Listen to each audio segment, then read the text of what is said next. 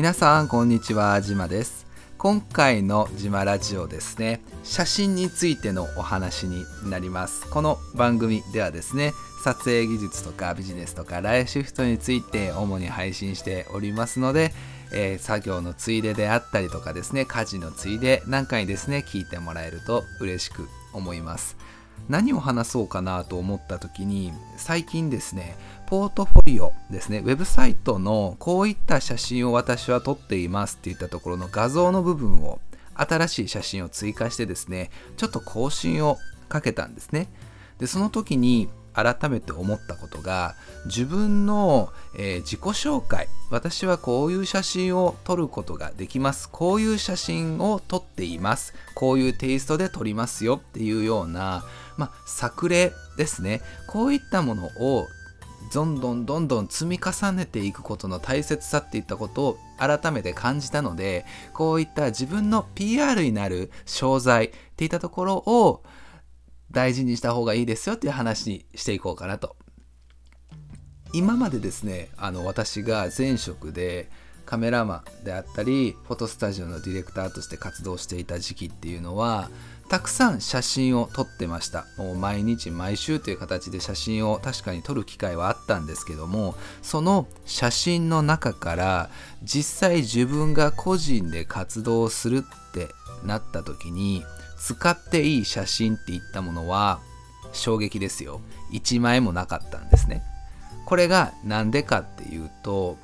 例えば七五三であったりお宮参りであったり振袖成人であったりブライダルであったりとフォトスタジオがよく撮っている撮影種類ってありますよね。あの撮影種類で撮った写真っていうものは全て会社がお客様にまあ、集客ですよね。マーケティングを頑張って考えて実際にお客様を他のライバル店から当店を選んでもらえるようにプッシュして当店にご来店いただいて実際にお金をいただいて撮影させてもらって納品させてもらう。こういった一つの商品を作る会社側の流れの中の一つとして写真があるんですね。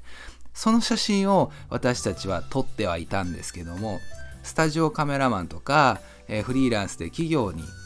えー、入って撮られているカメラマンの場合はいくら個人のお客様がいいよって言ったとしてもやっぱり会社の持ち物になるんですよねその写真っていうのは。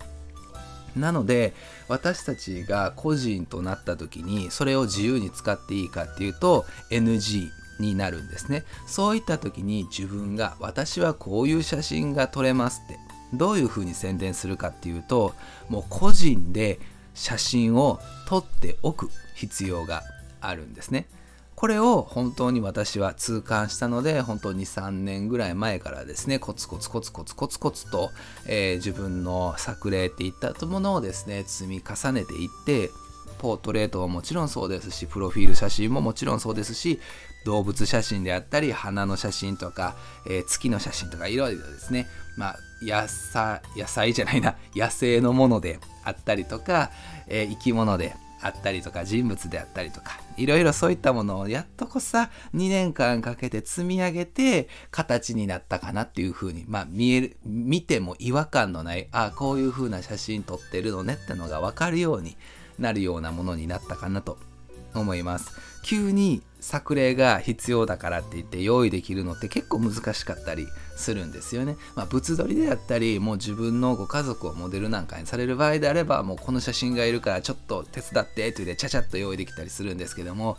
自分がどんな撮影種類どんな撮影手法ができるのかっていうのはですねもう時間をかけてその時々にそれぞれのベストな写真を集めていってですね自分の中の厳選されたアルバムみたいなものを持っておかなくちゃいけない。こういったものがあるかないかによって依頼する側にとってはこのカメラマンであればこういった写真が撮ってもらえるんだお願いできるんだ。こういったカメラマンだからこそこういった価格単価が求められるのであれば納得するみたいなところの証拠付けになるのでとても大事なものになります。こういったものをですね日頃から集めておく。これはですね何にんこれはですね単に、えー、写真に限ったことではないです。ブログ記事もそうですしお料理されてる方だったらレシピでもそうですよね。で美容室とかで働いている方であったら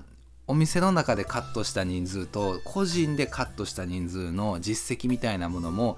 変わってきます。個人で集客してカットまでコンバージョン実際お金をいただくまでに行った話とお店がいろんな仕組みをやっていただいて自分は単純に誰でもよかったそのポジションにはまって単純に切っただけっていうのでは意味合いが大きく変わってくるので企業の組織の一つとして一つのパーツネジとして活動した時期と自分でいろいろ頑張って活動した時期っていうのは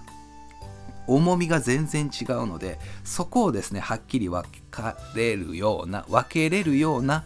えー、宣伝の仕方であったり自己紹介の仕方っていったものをですね考えてもらう必要があるかなと思います。えっ、とですね私はですね今回のこの自分のポートフォリオの更新にあたってですね本当にいろいろ23年